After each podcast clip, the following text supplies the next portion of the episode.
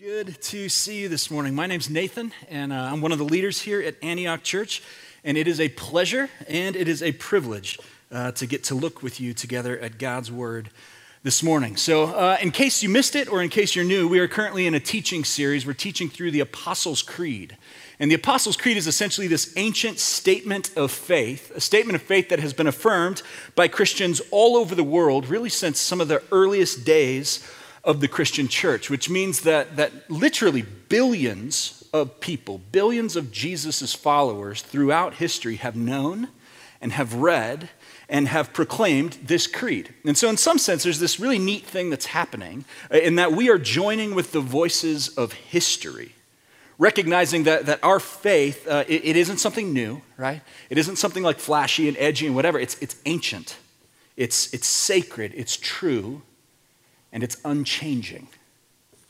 We believe. We believe. We've been working through this creed together now for seven weeks, and now we've worked our way right to the very middle of it, okay? And so today's line in the creed is as follows at the top of the banner over there to the left. On the third day, he rose again.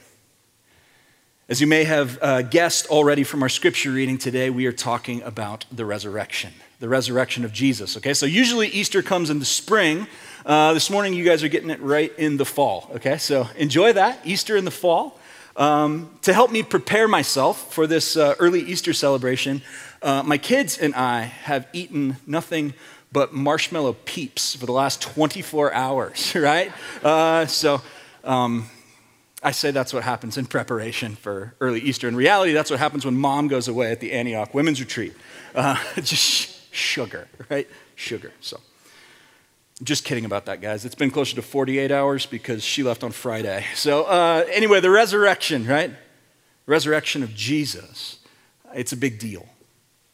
And I think it could easily be stated that the resurrection is the single most important doctrine that we have in the Christian faith. The reason for that being that the entire rest of our faith stands uh, on the resurrection right? It's the resurrection ultimately that proves Jesus' divinity. It was the resurrection that proved that God's plan of salvation actually worked. It's the resurrection that proves that death doesn't have the final word. It's the center of our faith. But also, it's the absolute central statement of the Apostles' Creed. This is a little bit uh, nerdy, but also I think it's kind of cool. So just indulge me for a second here. I'm going to talk for a moment about ancient literary composition. that sound interesting? Probably not, but I promise it's kind of cool. So here's the deal. Uh, in modern day communication, right? In our communication today, if you are writing something or, or you're reading uh, like a position paper, where do you make your big point, right?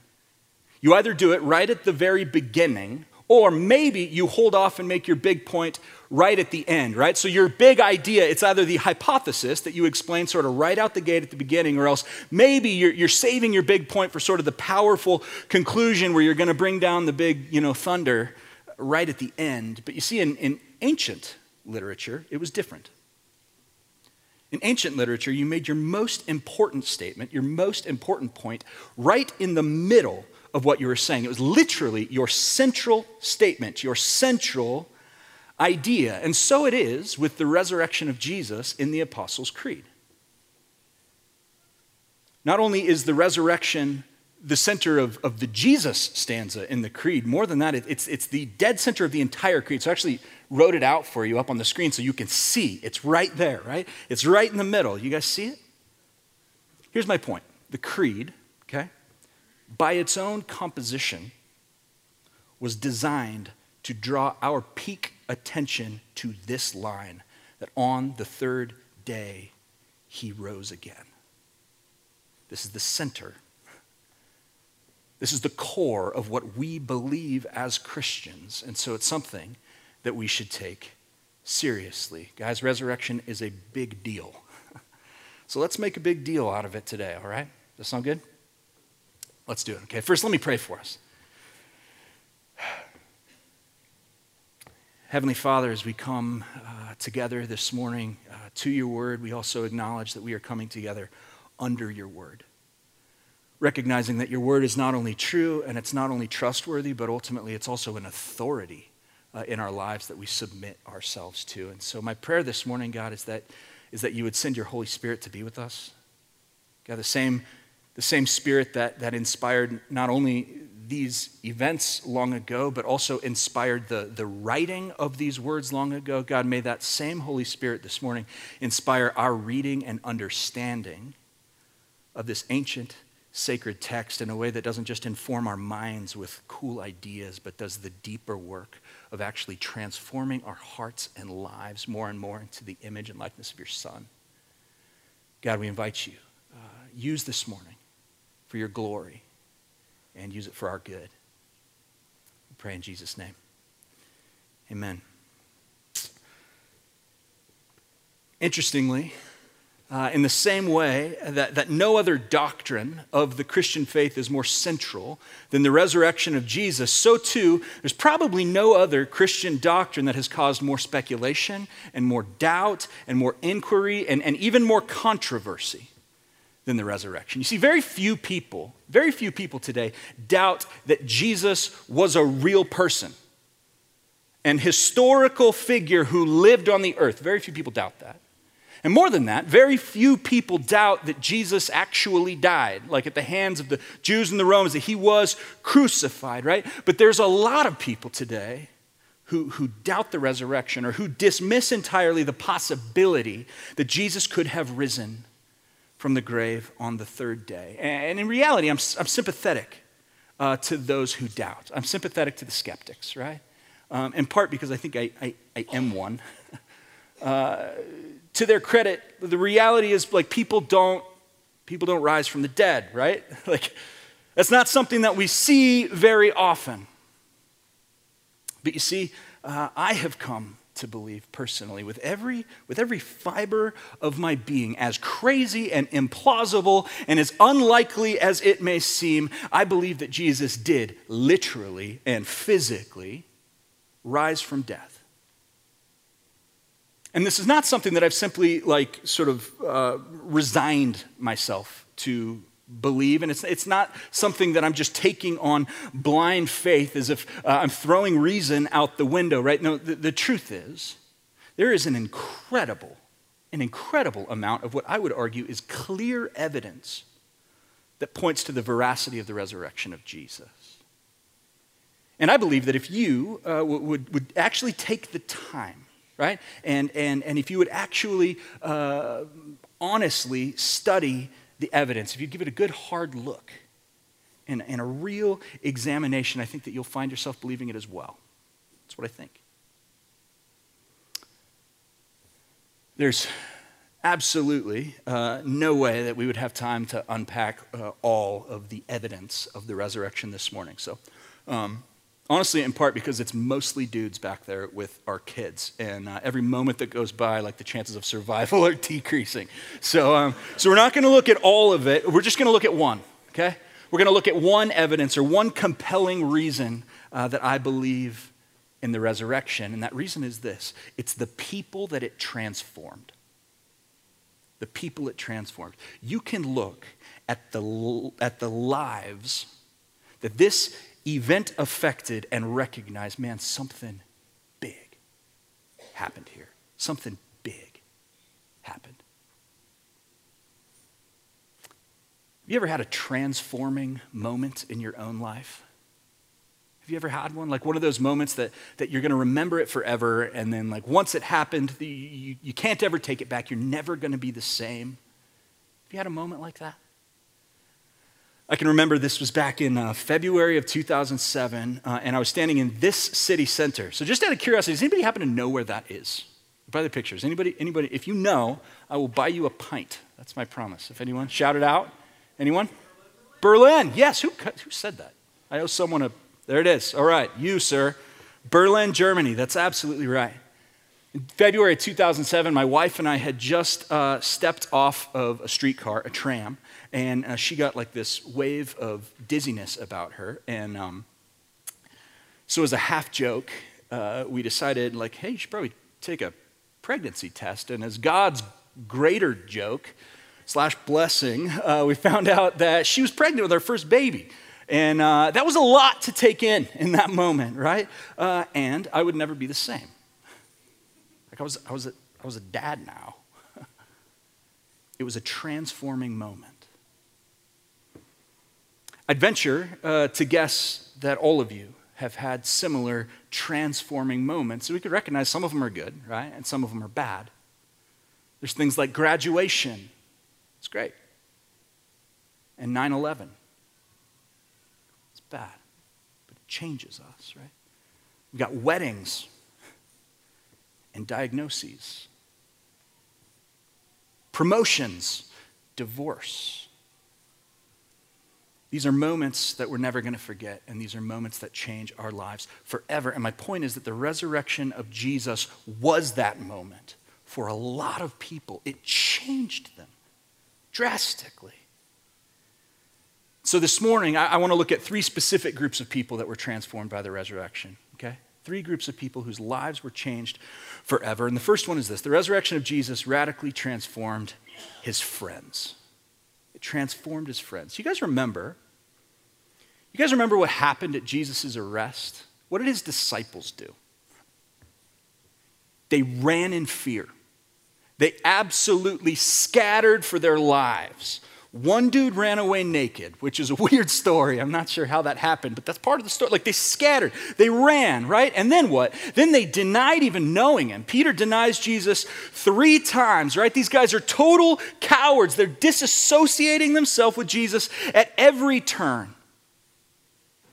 And then after his death, it was actually more of the same. They kept running, they kept hiding. They were huddling up in this room together, praying for their safety and hiding for their lives and utterly terrified. And then what happens? Jesus shows up. And they were transformed. Something happened to them in that moment that turned their cowardice into courage. They became men and women with a brave boldness, men and women with a brave boldness that changed the world. What happened? I'll tell you what happened. With their own eyes, they saw Jesus. Not only that, they touched him, right? They saw that he had conquered the grave. And this was the biggest news. This was the best news ever. And they held on to this news uncompromisingly, even when facing their own bitter end. You see, as the story of Jesus' friends progresses, we find that for the next few decades, the, the Jews and also the Romans tried every means possible to get these eyewitnesses to recant the resurrection, right? They tried everything they could to, to just tell them, can, can you just tell us that you were making it all up? Here's what happened to them, right? Here's the list they were burned, they were beheaded, they were beaten, they were boiled, they were bludgeoned, they were crucified. Even upside down, they were stoned, they were tossed off of tall buildings, and they were thrown into the Colosseum to be devoured by lions and other wild animals. Almost every single one of Jesus' closest friends were tortured and martyred for their belief, not in Jesus, the historical man, but for their belief in the resurrection. And yet, to their graves, not a single one of them ever denied that this was real. It's seen Jesus risen.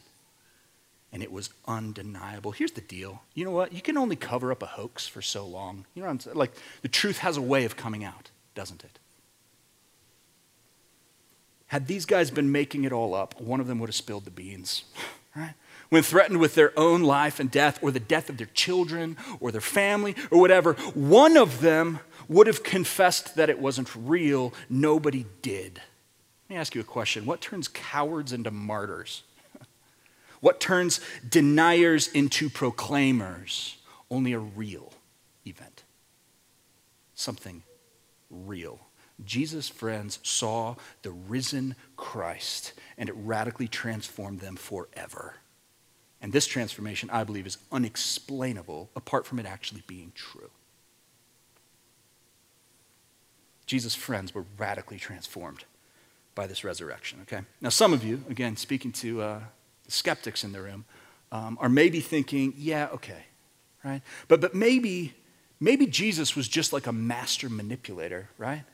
Like maybe he was like, uh, like some of these cult leaders that we've, that we've heard about over the years. Maybe he was so influential that he actually brainwashed his friends, right? Like, like if he'd really been able to convince them prior to his death that he was God, then maybe they would have been willing to do anything or say anything for him, right? It's a good point. It's a good point. That objection, though, that point leads me to the second group of people that were transformed by the resurrection, and that is Jesus' family. Okay? Jesus' family. You see, the thing about family is that nobody knows you better, right? Eh, like, nobody knows the worst side of you and the best side of you better than your family. And Jesus' family was no different. Right? Jesus had a mom and a dad, and he had a whole slew of younger siblings. And so, while I'm sure that they all loved him, being a younger brother myself, I'm also sure that they didn't always like him very much. You know what I mean? Right? We just ask uh, how many of you have older siblings that used to pick on you growing up? Yeah, several of you. Okay, good.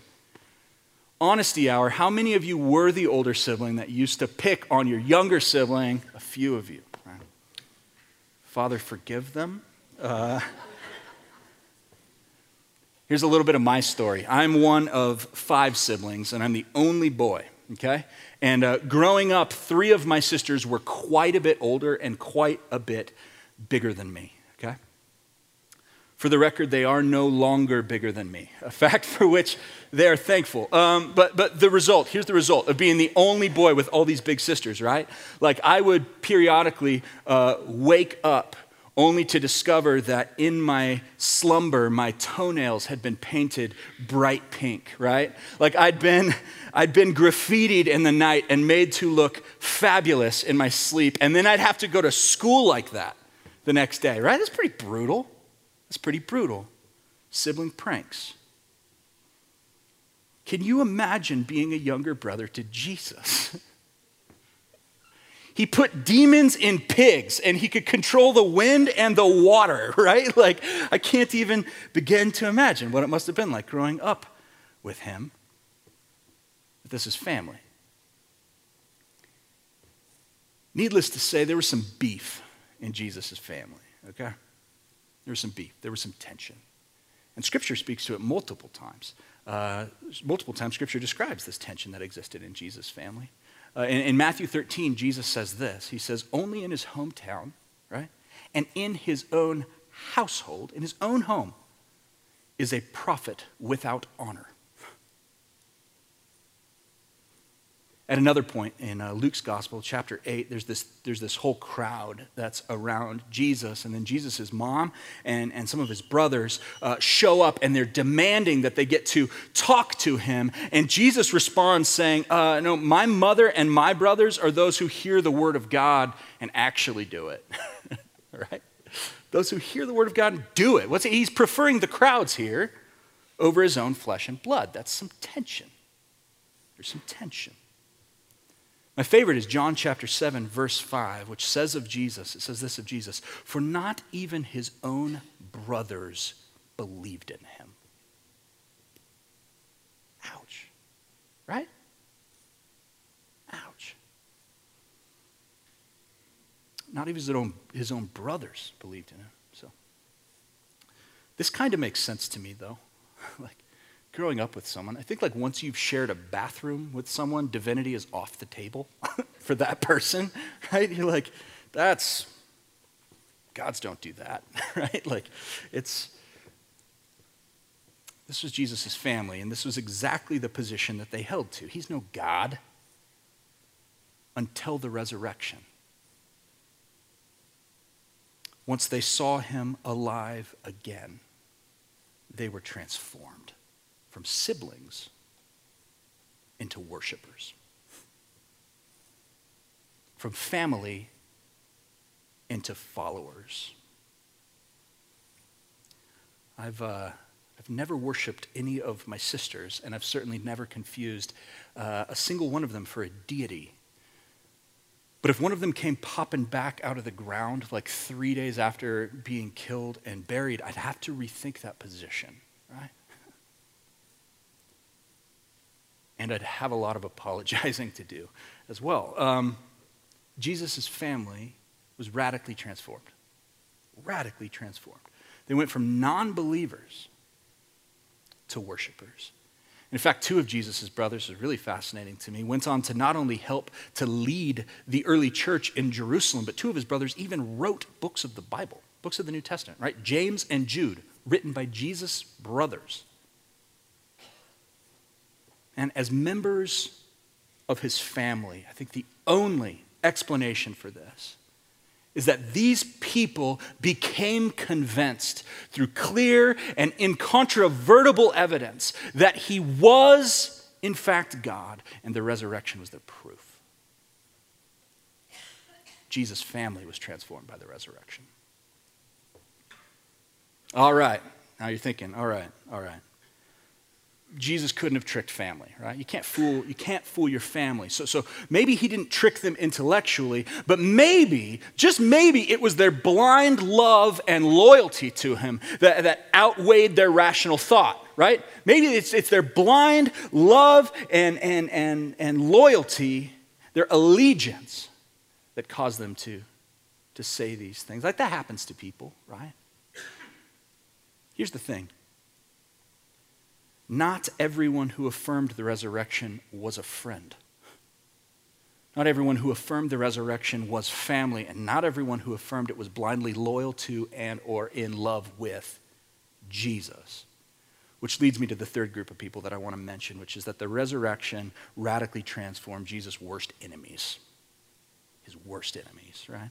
I think the greatest example of this that we get in Scripture uh, is this guy named Saul of Tarsus, who later changed his name to Paul, right? Paul was a gnarly dude, right? He was bloodthirsty persecutor uh, and murderer of Christians. Uh, he was thought by most to be the single greatest enemy of the church of Jesus in the world at the time. And uh, you see, from, from Paul's perspective, this is what he thought about Christians. He thought Christians were a pest to be exterminated. This was a group of people who were spreading these terrible lies about some risen Messiah, people who were propagating heresy and blasphemy, people who were leading good religious Jews away from the true faith, people who needed to be stopped. So Paul viewed it as his personal mission to do just that, to snuff them out. He was doing a pretty good job. He was doing a pretty good job until one day he had a very real encounter with the risen Jesus an encounter that utterly transformed him. As he was walking on the road uh, to Damascus, Paul saw the risen Jesus with his own eyes, and such glory and brightness actually blinds him, right? And he was proven wrong in that moment. And he radically changed allegiances. You see, once you see this resurrected Messiah, there's no way you can deny it anymore. And so Paul was converted. And uh, he went on to become the most dynamic defender and, um, and expander of the movement of Christianity in the world, even going on to write the majority of the books in the New Testament himself. And in almost every single one of those books, he spends time focusing on what? The resurrection of Jesus. Only a real life, true encounter could explain a transformation like that. An enemy into a friend? Seriously? An opponent into a proponent? Right? That's a big change. That's a big transformation. See, the resurrection of Jesus radically transformed his friends, radically transformed his family, and it even transformed his enemies. Not because it was some great elaborate hoax or a really interesting conspiracy or even a really nice idea, but because it was real. It was real. There's been a lot of prophets throughout history, right? There are a lot of prophets back in Jesus' time. There have been many more since then. Do you know what they all have in common? They're all dead, right? They're all dead. You can actually visit most of their graves, in fact, right? So you could take a pilgrimage to Medina and go see the tomb of Muhammad. You could do that, right? You can, you can go to, I found this out, you can go to the, it's called the Temple of the Tooth in Sri Lanka and actually see Buddha's literal tooth on display. So it sounds kind of nice, right? Interesting vacation. Um, unfortunately, the uh, Scientologists cremated and then scattered L. Ron Hubbard's uh, remains in the Pacific Ocean. So um, actually makes it kind of nice and convenient. You can just remember him next time you go to Newport uh, and sort of see the Pacific Ocean and remember L. Ron Hubbard, right? But Jesus, Jesus, there's no grave.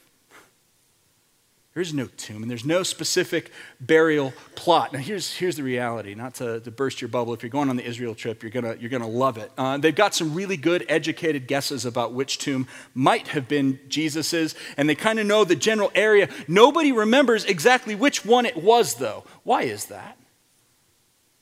It's because he walked out of it, right? He wasn't in there anymore. He's not there. It doesn't matter. He rose. He rose. Jesus' resurrection is the cornerstone of our faith. And um, here's the deal either, uh, either it is a fact and it happened, and all of this is true, or, or it's fiction and it didn't happen, and none of this matters. But what we're dealing with here is a question of historical fact. right? Either it happened or it didn't. It's not a question of opinion. And what I think is funny, and I say funny, what I really mean is concerning. What's concerning to me is, is I, I, think that, I feel like um, very few people, especially American people, treat the resurrection of Jesus as the determining criterion in whether or not they believe and whether or not they embrace the Christian faith. I don't think people really consider that.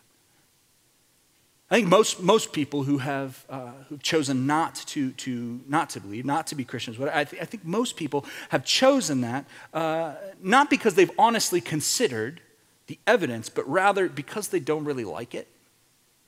You know what I mean? I just kind of don't really like it. Like, I, I, man, I could never do that. I could never be a part of a religion with so many hypocrites and so many judgmental people. I don't like it. Or, or like, uh, I don't know, the Bible, it seems to say some pretty, uh, some pretty regressive things, especially about like women and sexuality or sin or hell or whatever. Like, I could never be, I could never be a Christian. Right? That stuff, that's way, that makes me way too uncomfortable. It's weird. I don't like it.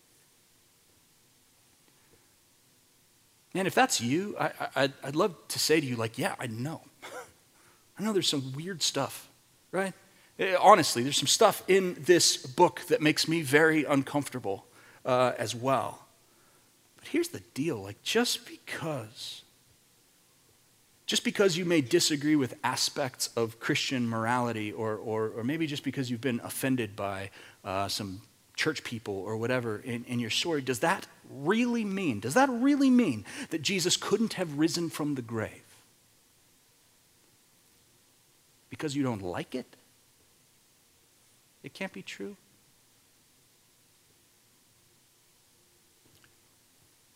Truth, history, is not contingent upon your approval. It's just not. Disliking something doesn't make it untrue. Right? Here's the deal if it's true that Jesus rose from the grave, then it doesn't matter if you don't like the Bible. like, you have to do something with it. You have to do something with it.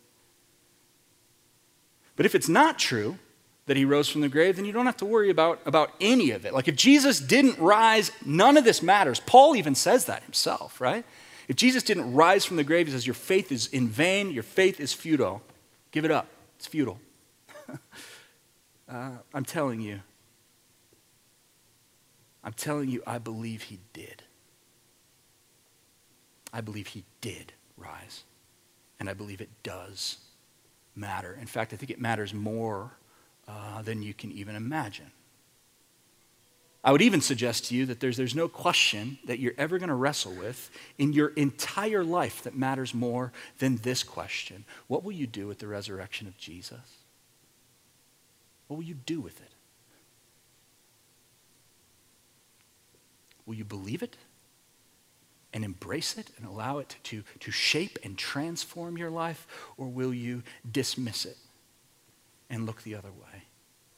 Guys, this is the question. What will you do with the resurrection of Jesus? More important question than who you marry, a more important question than uh, if or where you might go to college or what career you want to pursue or how many kids you're going to have or what like what will you do with the resurrection of Jesus? Why is this so important? Why is this such an important question? Because here's the deal. If Jesus rose if Jesus rose from the dead, then that means that death isn't the end.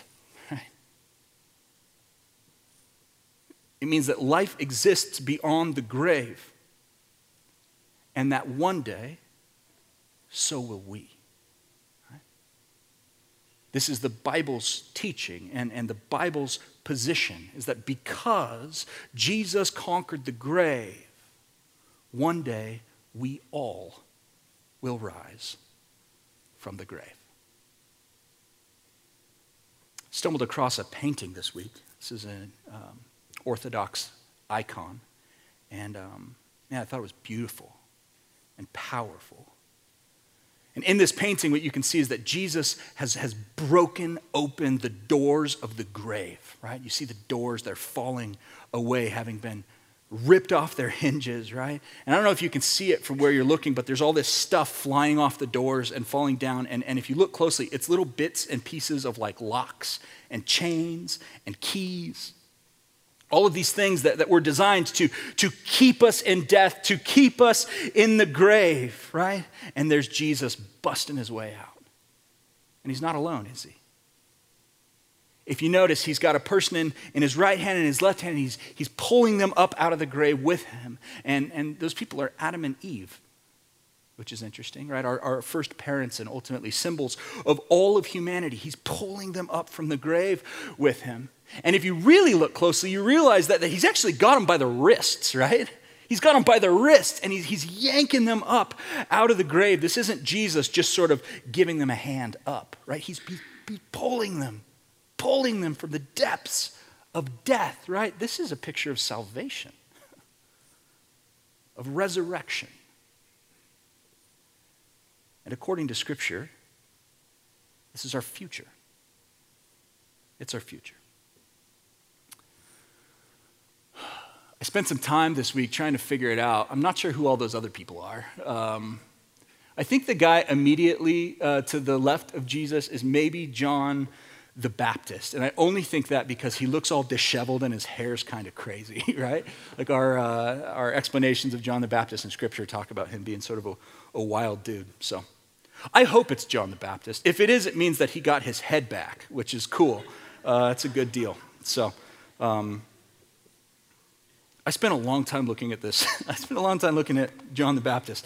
And I realized that it sort of looks like he's also wearing Lady Gaga's meat suit which is a weird artistic uh, choice, but I respect it. It's, yeah, it's interesting. Um, if Jesus rose, right? If this is true, we will too. And when we rise, either we rise forever to live with God in this, this perfect world that He's recreating for us, or we will rise to live life apart from Him forever. We rise to a life of joy or a life of judgment. Right? But God. But God. In his great love, he sent us Jesus, his son. And you see, Jesus went to the cross giving his life as a payment for our sin. And then when he rose on Easter morning, it was proof. It was proof that this sin had been paid for in full. You see, through Jesus, God offers us what? Forgiveness and wholeness and life with Him forever. Through Jesus, God is reconciling all things, including us, to Himself. So I guess I'd ask you one last question. Like, do you want that? do you want to be reconciled to God? Man, I sure do. I sure do.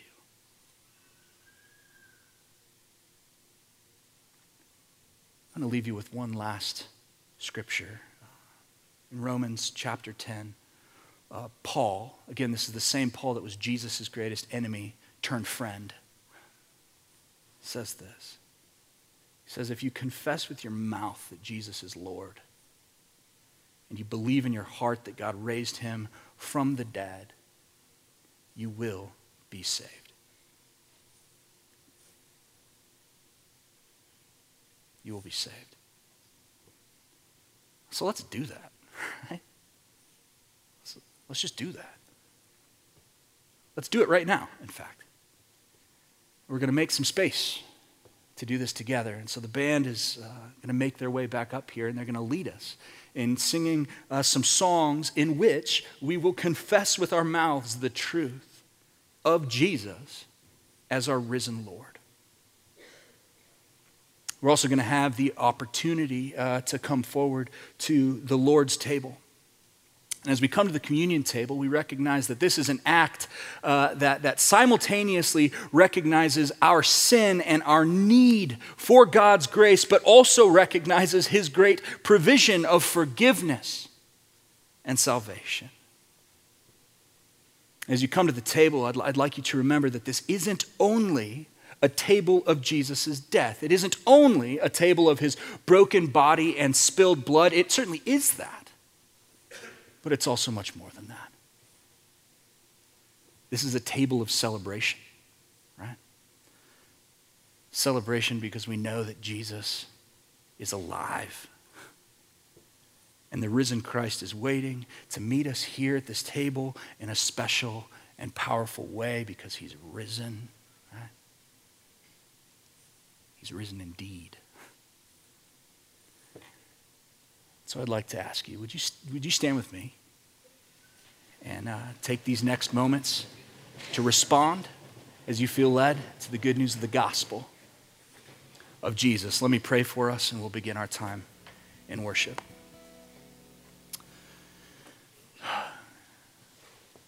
Heavenly Father, it's, it's impossible uh, to look at your story and not see that you are good. And not see the great love uh, that you have for each of us. And so this morning, God, more than anything, I'm thankful for the gift of your Son. Jesus, we're thankful for the life you lived and, and, and the death you died, but also we're thankful for your death conquering resurrection, a new life that you're inviting each of us into. And so, my prayer this morning, God, is that we would contemplate the evidence and that you would do the good and beautiful work of sinking your gospel truth deeper and deeper uh, into our hearts and lives, transforming us. We love you. We thank you for your death conquering love, a love that we need and a love that we have in Jesus. We pray all these things in his name. Amen.